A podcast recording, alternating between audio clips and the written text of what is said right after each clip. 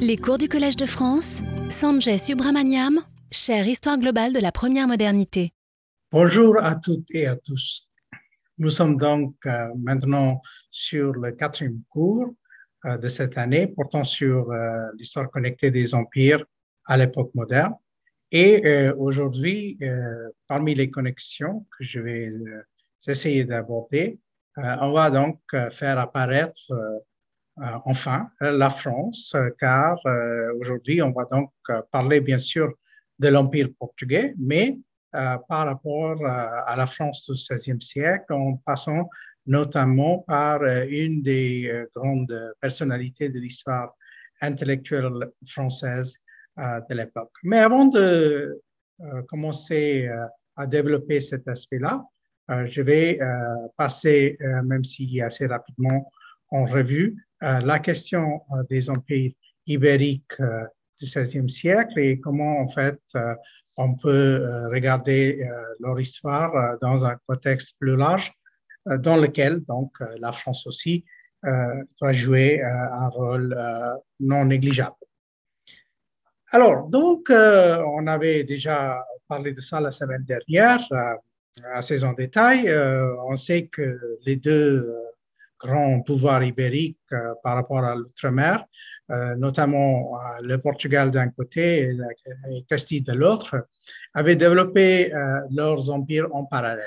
Au XVe siècle, pendant assez longtemps, c'était les Portugais qui avaient pris le devant, c'était les Portugais qui avaient donc développé leurs implantations au Maghreb et puis aussi qui ont euh, pousser euh, l'exploration de l'Atlantique euh, pendant donc la plupart du XVe siècle, tandis que les Castillans, même s'ils avaient leur position dans les Canaries et même s'ils étaient rentrés dans un conflit, une espèce de guerre de, de Corse par rapport aux, aux, Portugais pendant le XVe siècle, ils ont en fait fait sauce rattrapage qu'à la fin du XVe siècle, grâce notamment à ce personnage euh, assez euh, compliqué qui est Christophe Colomb.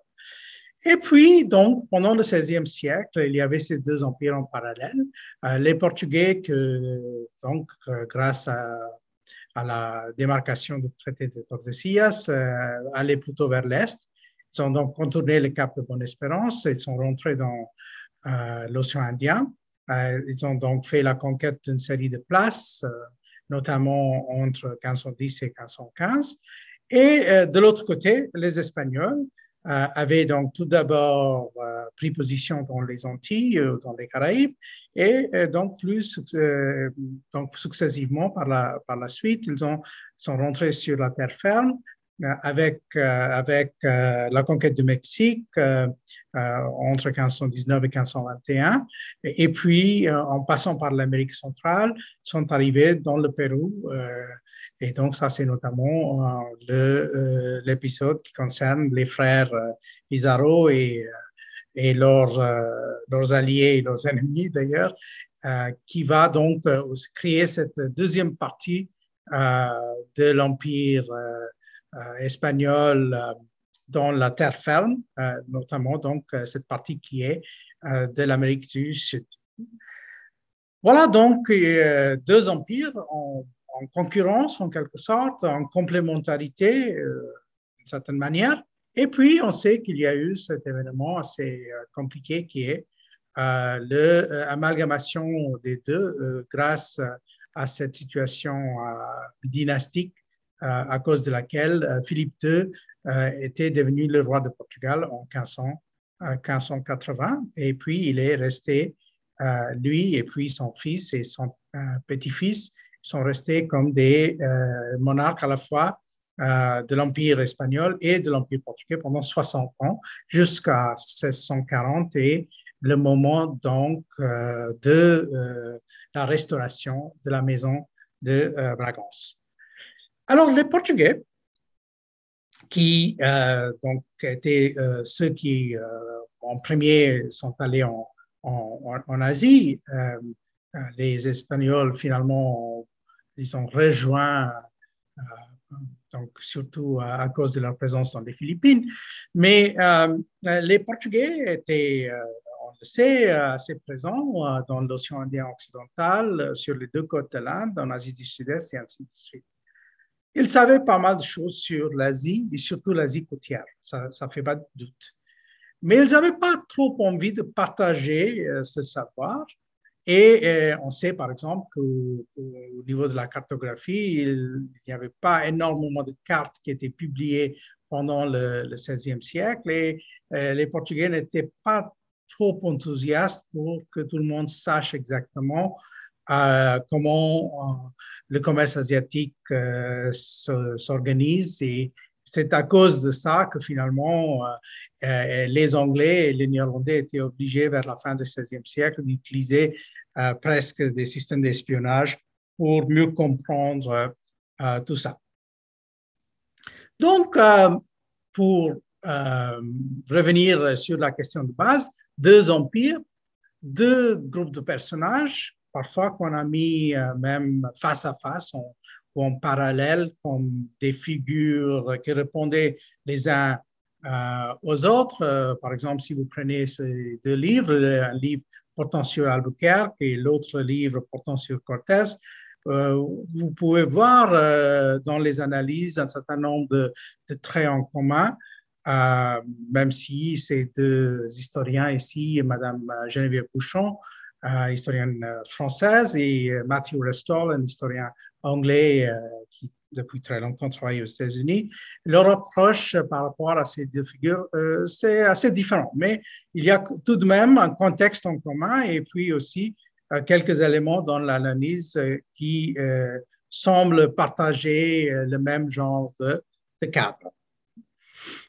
Alors, pour tout ce qui est donc la réception à un niveau plus large de ces deux empires, euh, qui va au-delà du monde purement ibérique.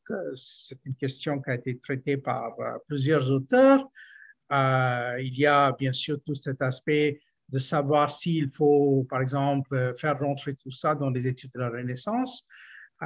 José Sebastião da Silva Dias, le, grand historien portugais de l'histoire culturelle, même s'il aujourd'hui il est considéré comme un peu trop traditionnel pour le goût de certains, a analysé un certain nombre de ces, matériaux. Et plus récemment, notre ami et collègue Giuseppe Marcocci, historien italien, a, donc publié ce livre fort intéressant, The Globe on Paper, sur les histoires du monde euh, euh, pendant la Renaissance et où il se concentre sur les Espagnols, les Portugais, mais aussi et surtout, ce qui est intéressant, c'est les Italiens et le rôle joué par les Italiens, à la fois comme divulgateurs et aussi comme intervenants un peu dans la présentation de ces deux empires euh, à une échelle plus large. Et alors, les Français. Alors, on sait que les Français s'intéressaient à ces deux empires. Euh, ils étaient, bien sûr, euh, pas euh, inclus dans le traité de, Tordesillas. J'imagine que c'était quand même quelque chose qui a, laissé pas mal d'amertume chez Louis XII et François Ier. mais néanmoins, les Français ont réagi en essayant de rentrer par des biais un peu compliqués dans ce jeu. Ici, vous voyez une lettre qui est assez rare et assez intéressante. C'est la lettre écrite euh, par euh, des Français qui sont allés en Inde à la fin des années 1520. J'ai analysé cette, lettre dans mon livre L'Inde sous les yeux de, l'Europe.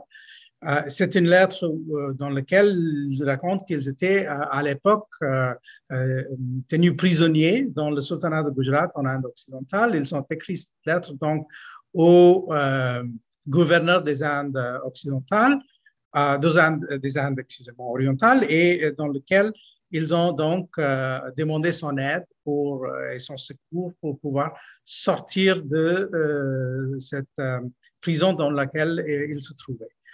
Alors, comment est-ce qu'on on, a une lettre comme ça? C'est parce que, comme je vous ai dit, les Français ont en fait essayé maintes fois pendant le XVIe siècle de rentrer dans ce, monde de l'expansion qui était partagé entre les, Espagnols et les Portugais.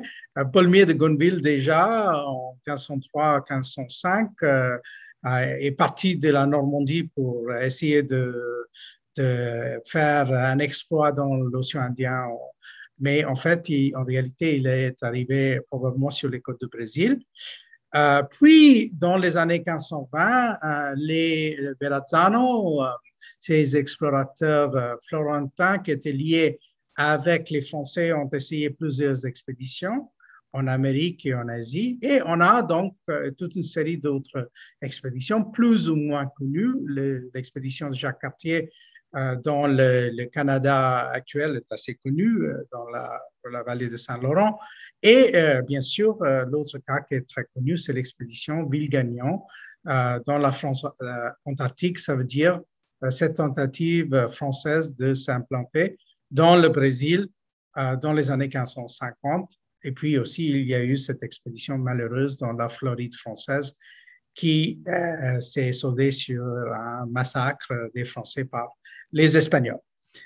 Donc, euh, vous voyez, euh, ces tentatives allaient un peu tous azimuts. Il y avait euh, l'expédition de Verrazzano en 1524 qui est allée plus ou moins de la côte de ce que serait aujourd'hui la Caroline jusqu'à New York et un peu plus au nord. et puis, il y a cette autre expédition de 1529-30 pour aller jusqu'à dans l'Asie du Sud-Est, à Sumatra, Hmm, qui a laissé quelques traces assez intéressantes. Euh, le discours de la navigation des, deux parmentiers, Jean et Raoul, euh, qui étaient donc de Dieppe. Et euh, plus récemment, donc, on a ce, livre assez, amusant de Michael Vintraub, The Voyage of Thought, car un des navires s'appelait justement La Pensée. Donc, il a essayé d'analyser et l'expédition et ses suites. Hmm, euh, donc, vous voyez euh, ici dans l'ensemble ces quelques tentatives et, et, les traces, ce que veut dire que les Français et surtout les Normands, surtout les Normands, étaient assez concernés euh, par différents euh, voies, différentes voies, différents biais, par cette possibilité, même si, en fin de compte, pendant le XVIe siècle, ça n'a pas donné grand-chose. Sauf, bien sûr, quelques éléments culturels assez intéressants. On a ces exemples de ce qu'on appelle euh, la cartographie de Dieppe. Euh, les cartographes de Dieppe euh, ont donc, par exemple, fait ces espèces de map monde en utilisant les sources et les, le savoir portugais. Vous savez que dans cette carte en particulier, on a une espèce de, de grande terre, une grande île qui s'appelle Java la Grande, qui est dépeint dans le, dans le sud, euh, sud-est.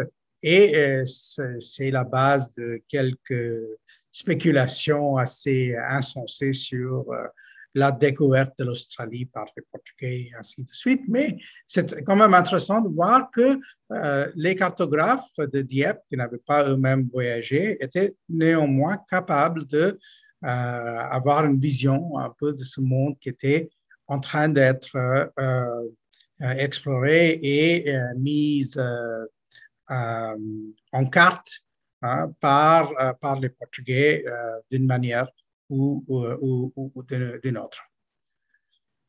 Alors, revenons donc à, à, Michel de, de, Montaigne, parce que Montaigne, en fin de compte, était assez loin de la Normandie. c'est sûr que si savait des choses portant sur sur les Portugais ou les Espagnols autour de 1550, c'était certainement pas par euh, les mêmes biais. Euh, alors, la région euh, de, Bordeaux, où il, il, habitait une grande partie de sa vie, où il est né, où il est mort, alors, ça, c'est une région qui a quand même des, relations assez, assez, fortes avec la péninsule ibérique. Donc, ce n'est pas du tout un mystère. Euh, et c'est une relation qui a à voir euh, justement euh, avec des questions liées avec donc le commerce. il y avait des bordelais qui se sont installés par exemple au Portugal. et on sait aussi qu'il y avait donc quelques Portugais à Bordeaux et dans les alentours, déjà au XVIe siècle, et un commerce assez florissant entre, entre, entre les deux. Donc, ça aurait pu être un biais pour quelqu'un comme, comme euh, euh, Michel de Montaigne, qu'on sait était assez lié avec le milieu marchand, euh, pour savoir des choses. Mais en fait, la relation, apparemment, ça se passe dans un premier temps par une toute autre voie. Et pour cela, il faut donc penser à l'éducation de Michel de Montaigne et euh, notamment euh, à une dynastie des Portugais qui se retrouvait en France euh, au XVIe siècle, et ça, c'est la dynastie intellectuelle des Gouveia. Alors, ils sont qui ces gens? Il y a donc un premier personnage important qui s'appelle Diogo de Gouveia, qui a vécu donc entre 1471 et 1557. Il était donc originaire de Beja, ça veut dire euh, une ville qui était assez associée avec, avec Don Manuel euh, avant qu'il devienne euh, roi. Il a fait ses études à, Paris et, puis il a, grimpé assez vite dans l'hierarchie. Il est devenu recteur de l'Université de Paris en 1507. Dans les années 1520, il est au Collège de Sainte-Barbe à Paris et puis il est à Bordeaux. Il est justement au Collège de Guyenne de Bordeaux. Euh, et en même temps, c'est quelqu'un qui tisse des liens avec le roi portugais euh, Jean III, le successeur et le fils de Don Manuel. Et euh, on sait que la cour de, Jean III était un, un, endroit où il y avait des tendances assez différentes qui se jouaient les uns contre les autres. Et notamment, donc, on sait que il y avait euh, des euh, Érasmiens et euh, les gens qui n'étaient pas du tout enthousiastes par rapport à ce genre de, tendance. Au 19e siècle, l'historien libéral Alexandre Culano, qui a écrit un livre classique sur l'histoire de l'Inquisition au Portugal, a donc vu ça un peu en noir et en blanc. Il était vraiment, disons, pour les tendances libérales à cette cour et il voyait une série de personnages assez méchants. Et euh, alors, euh, Diogo de Gouveia, qui était quand même assez anti-érasmien, n'aurait pas euh, figuré dans, disons, les, groupes positifs, positivement vus de cette mais on a aussi par la suite des études beaucoup plus euh, subtil, beaucoup plus intéressant. Euh, l'ouvrage classique de Marcel Bataillon sur Erasme et l'Espagne est, très connu. Et côté portugais, on a plusieurs euh, textes, y compris ce texte assez bien documenté de Luis de Matos sur les Portugais à l'Université de Paris entre 1500 et 1550, dans lequel on parle justement de ces gens qui naviguaient entre le Portugal et la France à cette, à cette époque-là. Alors, euh, Diogo de Gouveia euh, était le premier, mais il était certainement pas le dernier. Il a donc son neveu, André de Gouveia, né en 1497 et mort euh, plus jeune que son oncle, qui lui aussi a fait ses études au Collège Sainte-Barbe de Paris et puis lui aussi est allé au Collège de Guyane, où il a joué un rôle capital. Il était très important dans ce collège, on verra ça par la suite. Puis, il est rentré au Portugal et une fois qu'il est rentré au Portugal, il a été accusé d'hérésie par son propre oncle. Il a eu pas mal de difficultés euh, vers euh, les, dernières années de sa, vie. Et puis, il y a un troisième personnage qui est le frère cadet d'André, de, Anthony de Gouveia, lui aussi ayant fait ses études à Paris et puis euh, ayant enseigné au collège de, de, de Guyane. Alors, pourquoi est-ce que tout cela euh, est important pour faire ce lien? C'est justement parce que euh, Michel de Montaigne, vous voyez ici, a fait ses études, et c'est bien connu, au Collège de Guyane. Hmm? Et euh, justement, il a parlé de ça dans un de ses essais, et, il a touché à cette question à, quelques reprises dans ses écrits. Hmm? Et voilà donc son chapitre portant sur l'institution des enfants. je vais tâcher de ne pas trop lire de, de, de Montaigne comme ça, parce que c'est quand même un français assez, assez particulier et, difficile à, à contrôler. Euh, alors, si on regarde euh, cette, euh, cette, partie du texte, il dit en effet qu'il était, donc, qu'il avait des, des, maîtres en, latin, hein, et, en fait, parmi les exercices qu'il était, censé suivre, c'était on lui donnait des textes en mauvais latin et il tournait ça en bon latin. Et c'était qui ces gens-là hein, avec qui il a étudié? Il y avait donc Nicolas Grouchy, hein, et on va revenir sur ce personnage. Il y a Guillaume Guérant et euh, donc euh, Marc-Antoine Muret, qui est un spécialiste, euh, un grand orateur, et donc George Buchanan, ce grand poète écossais. Hmm? Alors, donc, Buchanan, avec qui apparemment il avait, il avait gardé des rapports, parce qu'il dit que par la suite, il l'a vu chez Monsieur le, maréchal de Brissac, euh, donc, euh, Buchanan qui manifestement a laissé une impression assez forte euh, dans l'esprit du jeune Michel de Montaigne. Alors, il dit aussi qu'il avait donc, quand il était jeune et enthousiaste, il avait joué dans les pièces de théâtre, y compris dans les pièces, les tragédies latines de Buchanan, hein, de Guérant et de Muret. Mais là, euh, pour euh, nous faire un portrait plus complet de tout, il dit que celui qui se chargeait de tout ça, c'était qui? C'était Andreas Goveanus, donc André de Gouveia, notre principal, hein, et euh, qui fut son comparaison le plus grand, principal de France. Et donc, il le décrit comme une espèce de maître, maître ouvrier. Donc, manifestement, ils se sont beaucoup sa, sa, dette euh, envers, envers euh, André de, de, de. Mais revenons à, à, l'autre personnage, qui est donc Buchanan. Buchanan, qui a vécu entre 1506 et 1582 euh, avec une vie très, très mouvementée. Pour tout dire, donc il a commencé comme catholique, il a été élevé en Écosse, puis il est venu en France il a passé du temps en France, à Paris, puis à Bordeaux. Puis il est allé au Portugal. On va revenir sur son séjour au Portugal. Euh, il est rentré finalement chez lui et donc, vers la fin de sa vie, il va devenir protestant.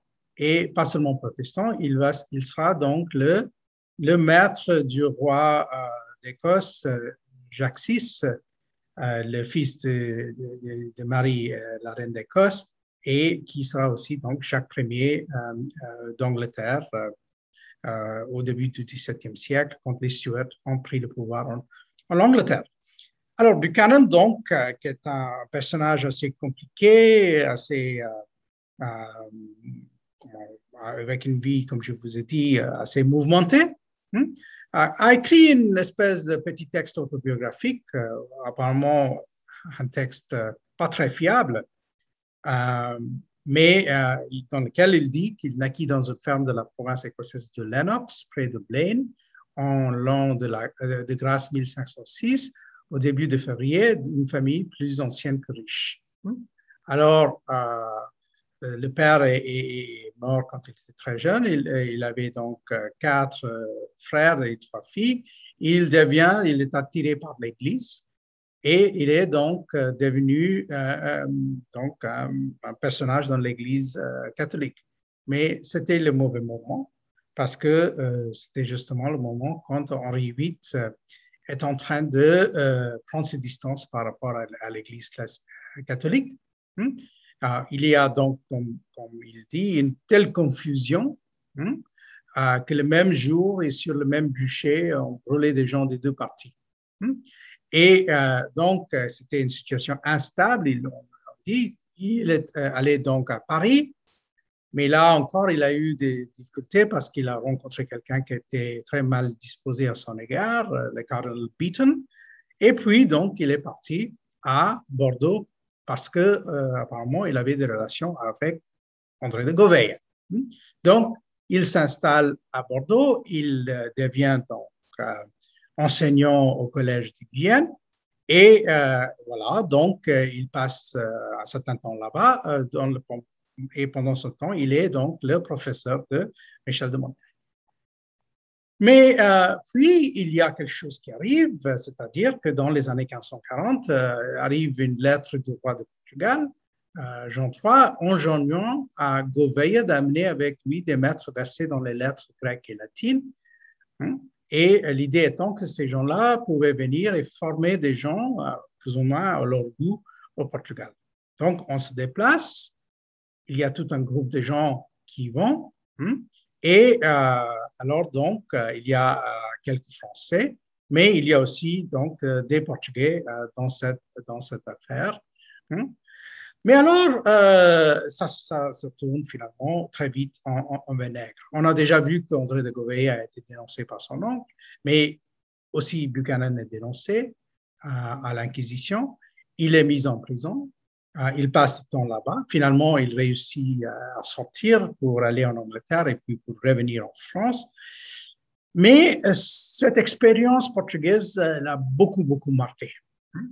Alors, on sait que dans un premier temps, il était euh, assez bien disposé à l'égard des Portugais. Parmi ses amis, il y avait donc euh, quelqu'un qui, qu'on appelle parfois Jacques de Tave, mais en fait en portugais c'est Diogo, Diogo de Tave, un, humaniste qui a écrit un certain nombre de textes, y compris ce texte que vous voyez là, Commentarius de Rebus in India apud Dium Gestis. Hein. Donc, c'est euh, un texte portant sur le siège euh, et le combat autour de la ville de Diu dans le Gujarat, en Inde occidentale. Un combat alors qui a eu lieu en 1546 et c'est le même combat dans lequel euh, l'Ottoman Khaja Safar Salmani Khadavan Khan a trouvé la mort. J'ai parlé de ça il y, a, il y a quelques semaines quand j'étais en train de parler de l'histoire des armes à feu. Hmm? Alors, c'est un texte latin euh, où euh, Diogo de Teve fait des éloges du roi Jean III, qui est vu comme plus ou moins le plus grand personnage du monde chrétien, et, etc. Et apparemment, dans un premier temps, Buchanan était tout à fait prêt à jouer ce jeu. Mais puis, il y a la déception. Et avec la déception vient une espèce de rage et euh, euh, contre, contre les Portugais. Et euh, qu'il va exprimer ça par le biais d'un certain nombre de ses écrits, qui sont des, des, écrits satiriques ou, ou en tout cas très, très critiques, comme, comme celui-ci, hein, qui s'appelle donc In Polionimum. Donc, c'est un, texte adressé au roi de Portugal, Jean III. Et euh, donc là, vous aviez euh, la version originale en latin et puis ici, la traduction en français. Hmm? Seul tu es le Lusitanien, seigneur des deux côtés de la mer, de l'Algarve, des Indiens des Arabes, des Perses, des Guinéens, des Africains, du Congo, Mani-Congo et Zalofo. Alors ça, c'est une façon de se moquer des titres ronflants du euh, roi de Portugal.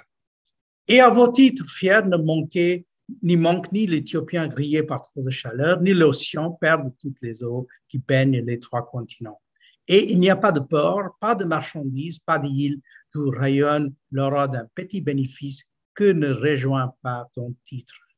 Ne devrais-je donc pas, avec la plus grande raison, appeler le propriétaire de tel surnom le grand roi Polynôme?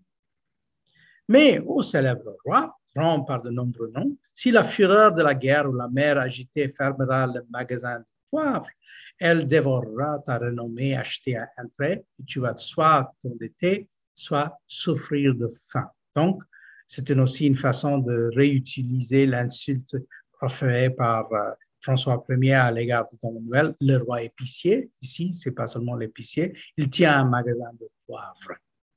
Donc, voilà, pas un très grand roi. Enfin, et de la même manière, donc, il va continuer à critiquer. Euh, c'est le moment au milieu du de, de, 15e, euh, 16e siècle, quand les Portugais se lancent de plus en plus euh, à, à l'intérieur du, du, Brésil avec ce, système des, des euh, qui avait été donc inventé dans les années 1530. Donc, le Brésil est présent dans l'esprit des Portugais et aussi, bien sûr, présent dans l'esprit de Buchanan. Et c'est à cause de ça qu'il écrit un, autre poème qui s'appelle Brasilia, hmm, un, texte encore plus violent que l'autre. L'Afrique est abandonnée, le soldat en détresse demande l'aumône et sans le moindre effort, le poltron mort prend possession des châteaux. Le brut Brésil reçoit des colons impudents et celui qui avant baisa les jeunes garçons baise maintenant les champs. Celui qui prend les terres des soldats les donne ensuite aux sodomites. Comme son comportement est injuste, il ne peut pas triompher dans les guerres. Je n'ai pas inventé des gros mots ici. Vous voyez, euh, que crius pueros foderat arva fodit. C'est exactement ce qu'il dit dans le texte en latin. Hmm? Alors, donc, euh, euh, il est ici en train de référer à la fois à deux choses. Il y a l'abandon des forteresses en Afrique occidentale qui se fait dans les années 1540, mais il y a aussi une des obsessions de Buchanan, c'est-à-dire il est convaincu que les Portugais et surtout que les prêtres portugais sont des sodomites. Hmm? Donc, c'est un, un de ces, thèmes sur lesquels il va revenir sans cesse dans, dans pas mal euh, de ses, écrits. Hmm? Alors, c'est vrai que le milieu qui fréquentait euh, Buchanan, qui est un milieu euh, de prêtres catholiques et aussi de jésuites, n'était pas du tout un milieu où manquait ce genre de critique par rapport à l'Empire. Hmm? Saint François Xavier lui-même, qui est allé en Inde, on le sait, qui a passé du temps en Inde et en Asie du Sud-Est et au Japon, euh, dans les années 1540, début des années 1550, avant de mourir euh, dans la mer de Chine en 1552. Alors François Xavier lui-même avait écrit des choses assez critiques à l'égard euh, de l'empire de l'empire portugais. Hmm? donc voici une lettre de François Xavier hein, où il dit à un de ses amis restés en Europe Hmm? Il ne faut surtout pas permettre aux amis d'aller en Inde avec des postes et des nominations de roi de Portugal. Car de ces gens que euh, l'on peut dire très justement qu'ils soient effacés du livre des vivants, qu'ils ne soient point écrits avec les justes. Psaume 68. Vous pouvez très bien croire en leur vertu, mais pour quelqu'un qui n'est pas touché par la grâce comme les apôtres, il est impossible de euh, rester sur le droit chemin. Car ici, on a tellement l'habitude de faire ce qu'il ne faut pas faire qu'il n'y a pas de remède. Ils prennent tous la voie de rapio rapis. Je suis vraiment étonné de comment ceux qui arrivent ici de là-bas trouvent tant de modes, temps et participent pour ce, cette verbe maudite rapio rapis. Et ceux qui viennent de là-bas avec ces postes ont une si grande hâte qu'ils ne sont jamais prêts à lâcher prise sur ce qu'ils ont entre les mains. Et vous pouvez très bien voir dans quel état leurs âmes vont partir de cette vie à trépasse. Voilà donc euh, celui qui va devenir l'apôtre des Indes portugaises et vous voyez qu'il est quand même assez critique envers le comportement d'un certain nombre de Portugais qui participent dans, cette, dans euh, cet empire. Hmm? Alors donc, euh, pour quelqu'un comme, comme Michel de Montaigne, qui n'a jamais mis pied ni en Amérique, ni dans euh, l'Asie portugaise, dont euh, la connaissance euh, sur ces domaines vient soit par une voie livresque, soit par certainement quelques conversations qu'il aurait pu avoir avec des gens qui sont allés eux-mêmes et eu une expérience directe de ces terres. on voit qu'au milieu du, XVIe siècle, tout n'était pas en couleur de rose.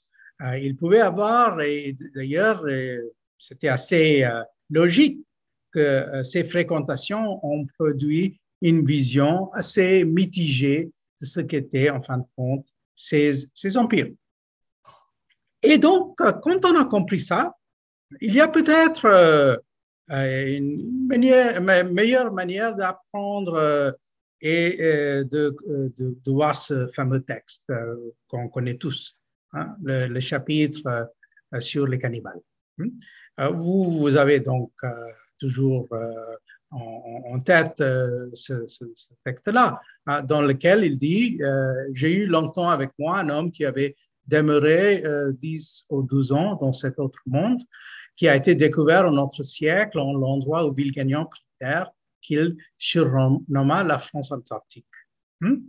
Euh, cette découverte d'un pays infini semble de grande considération. Hmm? Et alors, donc, euh, il est en train de se référer à ce moment dans les années 1550, quand euh, Villegagnon, donc chevalier de Malte, avait monté cette expédition sous le patronat de l'amiral Gaspard de Coligny pour aller s'installer justement dans la baie de Guanabara, euh, près de Rio de Janeiro, et euh, c'est une histoire assez, assez euh, connue. Hmm. alors, ce que dit Michel de Montaigne, c'est que cet homme que j'avais était homme simple et grossier, qui est une condition propre à rendre véritable témoignage.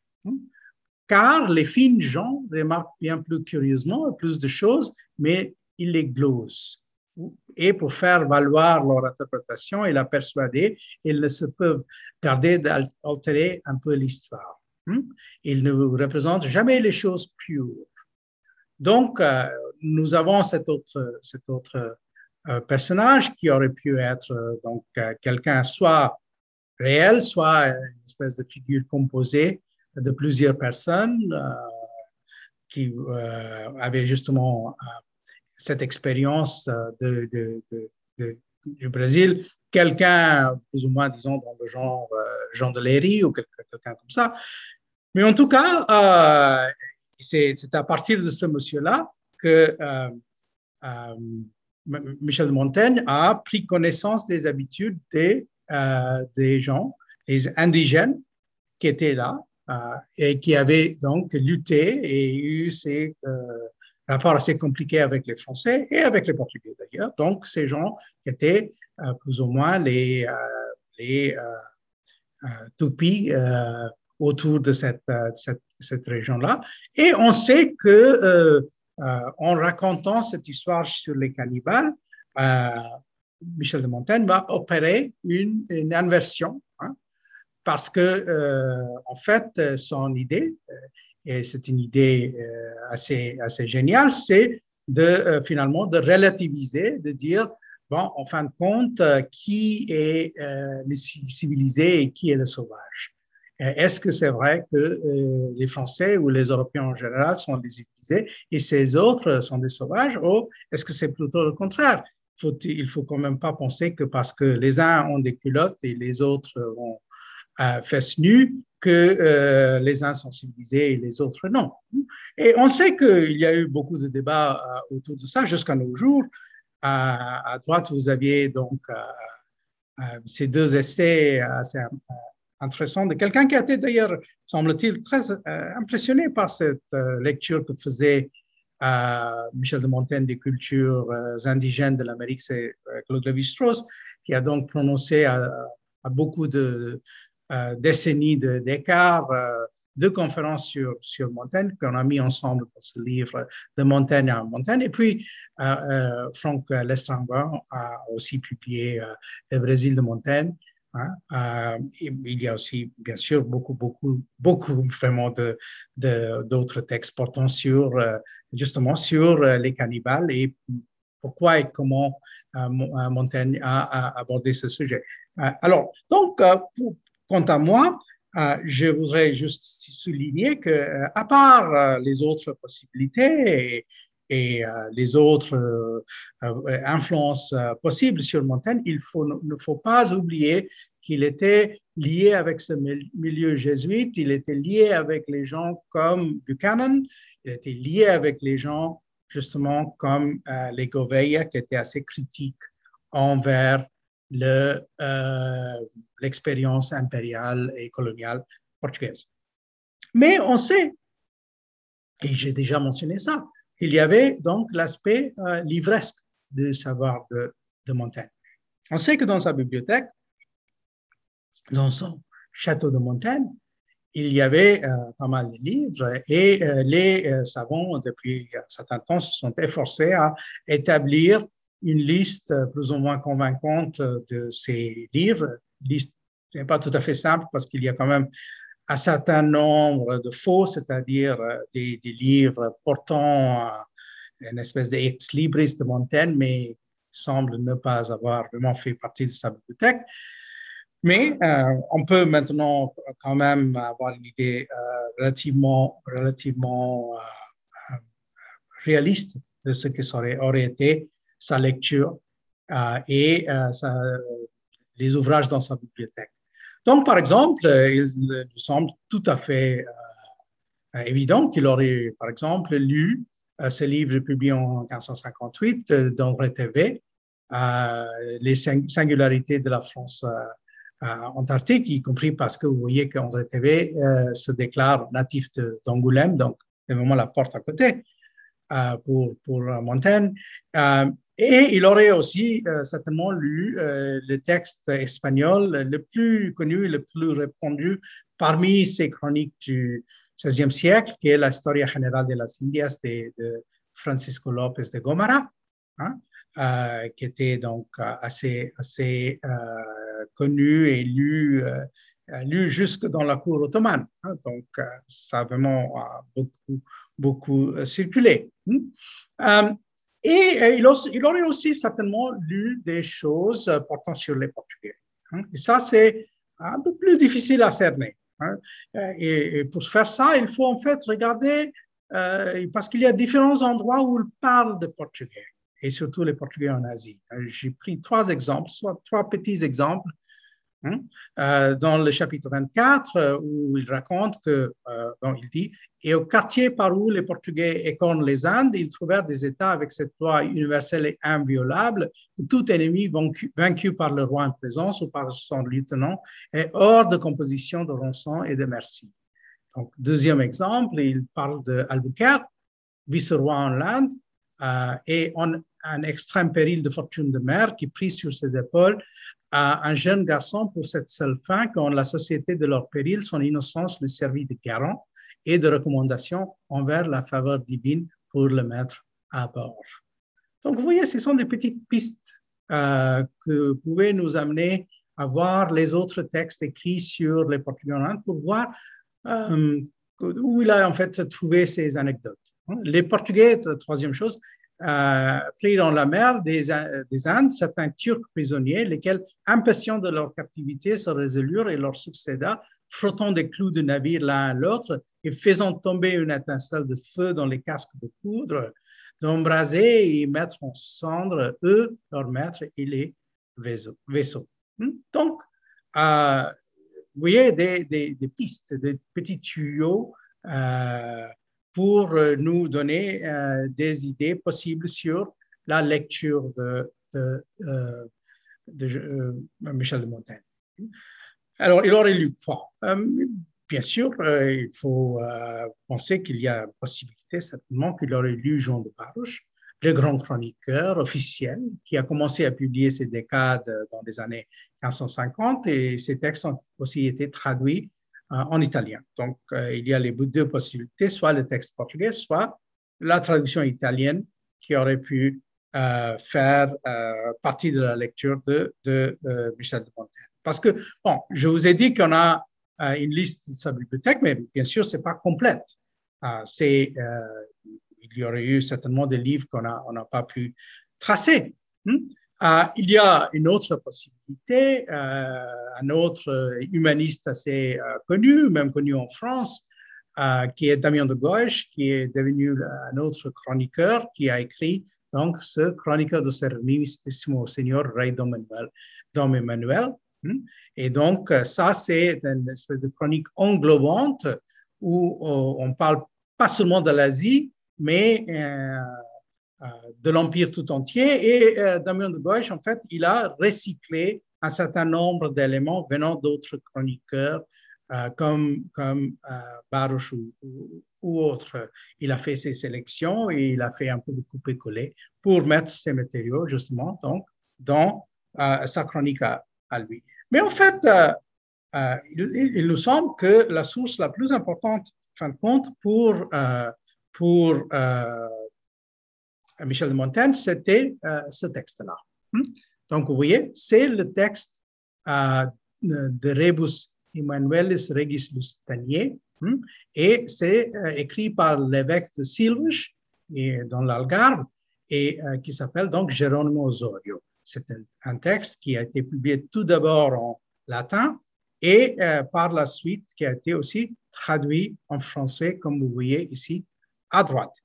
Et comment est-ce qu'on sait ça? Parce que ah, dans ce cas, en tout cas, euh, avec ce livre, on sait que euh, le texte euh, de 1574 fait partie de la collection de Montaigne. Et il y a un exemplaire aujourd'hui dans la Bibliothèque nationale. C'est justement cet exemplaire-là que vous voyez à gauche, la collection Payen, et qui porte donc la signature de Montaigne au bas du titre. Donc, euh, on, sait bel et bien qu'il s'appartenait donc à sa, à sa bibliothèque.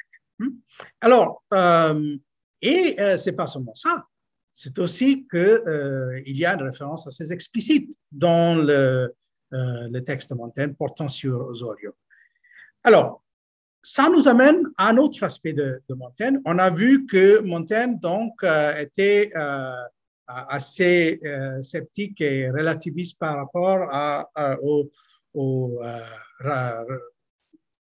aux, questions de, euh, de la conquête qui était le civilisé et qui était le sauvage dans l'affaire. Mais on sait qu'il y avait aussi un autre aspect de Montaigne qui a fait couler beaucoup d'encre et c'est son rapport avec, avec les Juifs. il y a des gens qui pensent qu'il était très proche à la culture juive, euh, il y a des sceptiques aussi qui pensent qu'il n'était pas si proche que ça. On sait qu'il y avait euh, de l'ascendance euh, juive quelque part dans sa famille. Ça ne fait pas de doute. Mais est-ce qu'il était vraiment si, si près que ça? En tout cas, il y a cette partie dans laquelle, par exemple, il critique assez vertement les rois de Castille et les rois de Portugal pour leur traitement des Juifs à la fin du XVe siècle. Vous voyez, les rois de Castille ayant banni de leur terre les Juifs, le roi Jean de Portugal leur vendit à huit écus tête la retraite aux siennes pour un certain temps, à condition qu'il lui venu, il aurait euh, à les vider, il lui promettait fournir de vaisseaux à les trajecter en, Afrique. Donc, euh, on commence avec Jean II euh, dans les années 14, au début des années 1490. Mais puis, il y a Emmanuel son successeur, hein, et euh, qui euh, leur ordonna de sortir de ces pays, assignant trois ports à leur passage. Hein. Et euh, donc là, il raconte comment en fait ils ont été malmenés, maltraités. il parle de l'inhumanité de, ces, rois. Hein.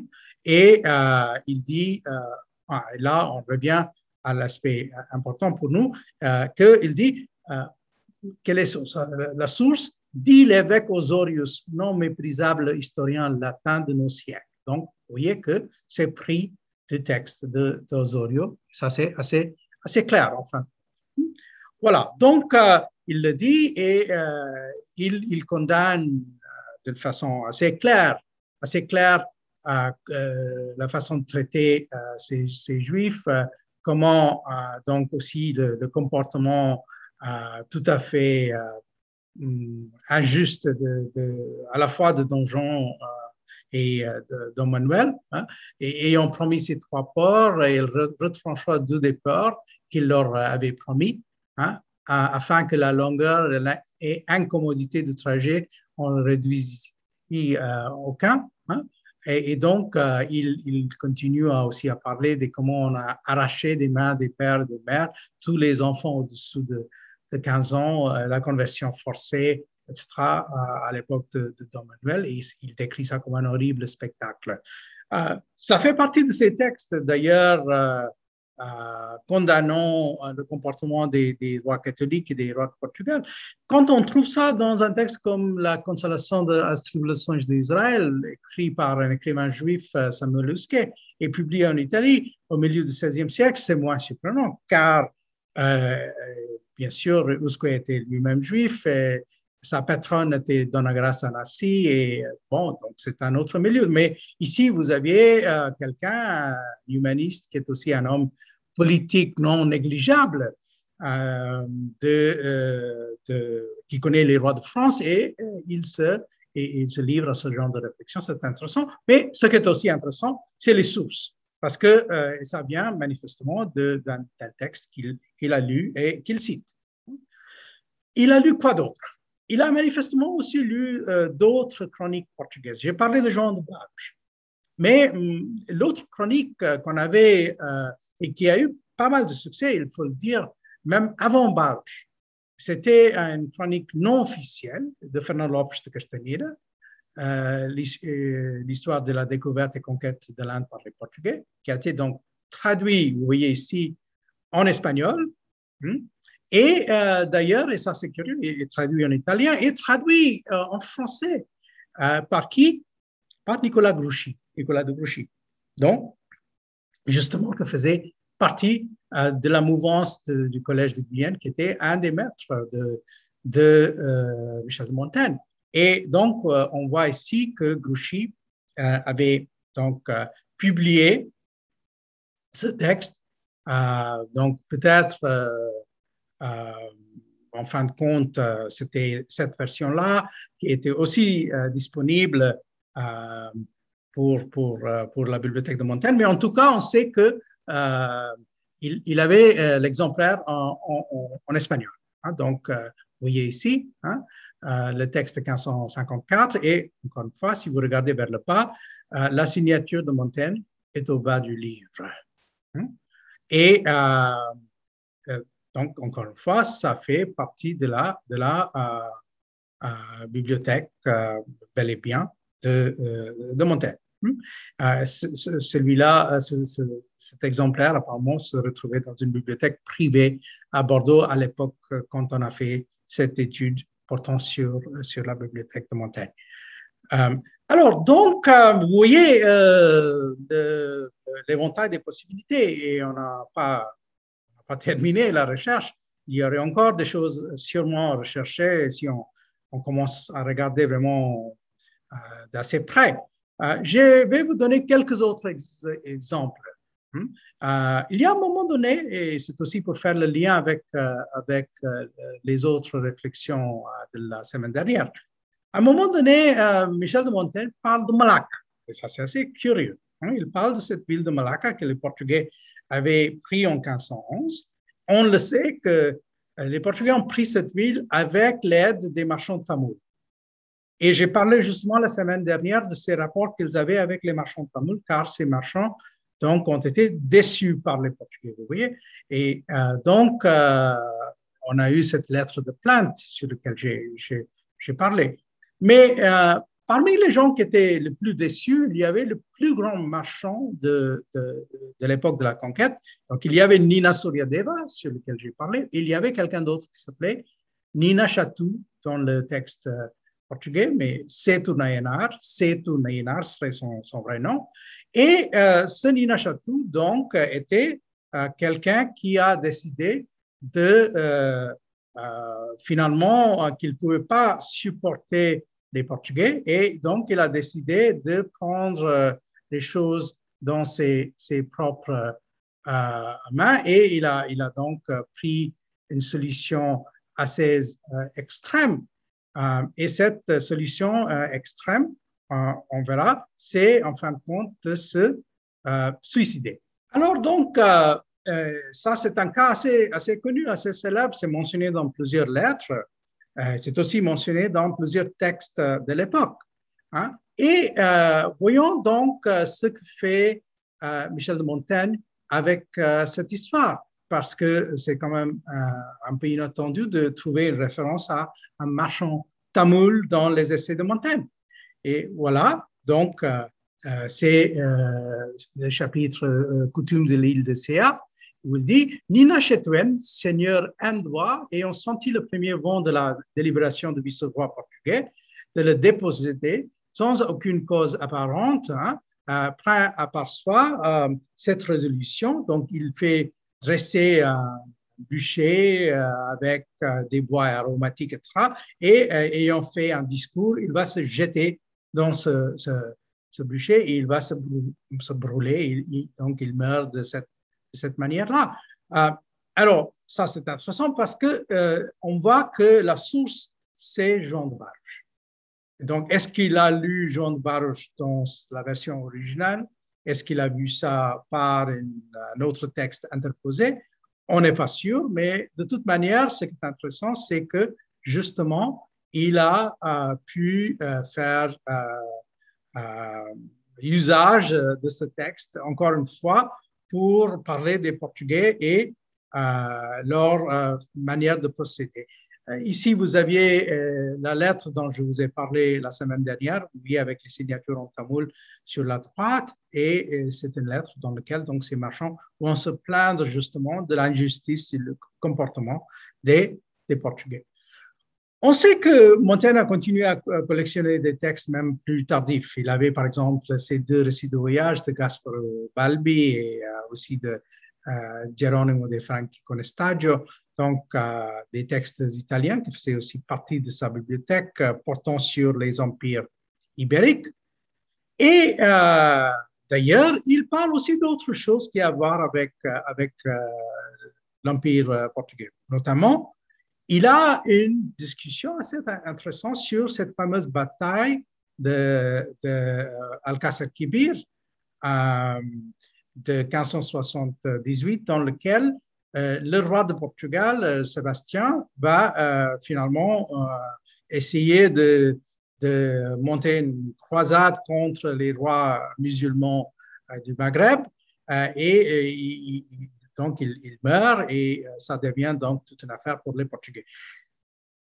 C'est un, un, épisode assez connu, mais l'aspect que moi je trouve intéressant, c'est que si vous regardez le texte de Montaigne, celui qui est le vrai héros de l'affaire, c'est pas du tout Sébastien, mais le roi de Fès, Molé Molouk, parce que c'est lui, hein, et, euh, qui, se trouva grièvement malade dès lors que les Portugais entrèrent à main armée dans son, état. Hein, et malgré le fait qu'il est, il est tellement malade, il va donc insister pour participer dans cette bataille, hein, tenant son corps couché, mais son entendement et son courage debout et ferme, il va finalement donc euh, euh, pousser jusqu'à la limite de ses forces pour euh, donc assurer la défaite des Portugais et donc il va à ce moment-là mourir. On dirait un héros venant des, de l'Empire romain, hein, donc dans la façon dont il est, il est, il est présenté. Donc euh, c'est pas du tout le méchant musulman, le méchant mort contre le bon et vertueux euh, chrétien et portugais. C'est plutôt, plutôt le contraire. Hein. Ah, vous voyez que dans ce passage assez développé, hein, il parle euh, assez longuement hein, de, de comment finalement il, a, il est mort. et quand il, a, il est mort, il, il, expira tenant le doigt contre sa bouche close, hein, signe ordinaire de faire silence. Hein. Euh, qui vécut donc si longtemps ici avant la mort? Qui mourut donc si debout? Alors, c'est qui ce héros? C'est pas le roi portugais, c'est le roi musulman de Maghreb. Donc, vous voyez que, euh, encore une fois, euh, il faut imaginer que la façon dont euh, Michel de Montaigne a, pu aborder ces matériaux, c'est à partir des textes en italien et en portugais, mais il a fait usage de ça à, sa manière. Et donc, en fin de compte, si on regarde sa façon d'aborder les différents empires, on dirait presque, parfois, il valorise plus par exemple, les rois euh, comme le sultan de, de, Fès ou le sultan ottoman. Euh, euh, ces gens-là, ils disent souvent qu'ils ont, ont, plus de sens de comment conduire une, grande entreprise, hein, ces, personnages.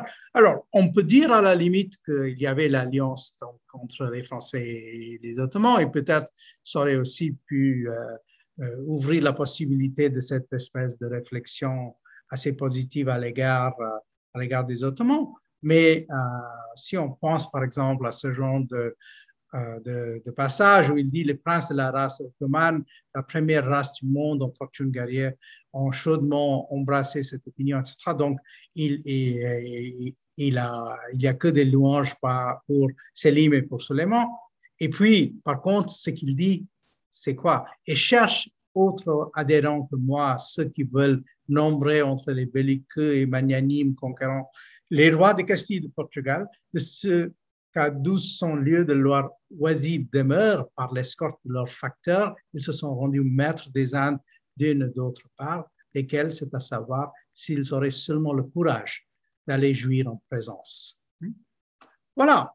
Donc, euh, ce monsieur, hein, habitant dans les alentours de Bordeaux, euh, dans la deuxième euh, moitié du, XVIe siècle, surtout, avec sa bibliothèque, avec ses connaissances, a donc su construire une certaine version, une certaine vision de ces empires ibériques qui n'étaient certainement pas euh, euh, sans rapport, euh, plutôt le contraire, avec la production des Ibériques eux-mêmes. Hein. Ils puisaient dans leurs, écrits, mais ils donc étaient aussi assez habiles pour détourner ces écrits et faire de donc un plat qui était en fin de compte cuisiné à une toute autre sauce.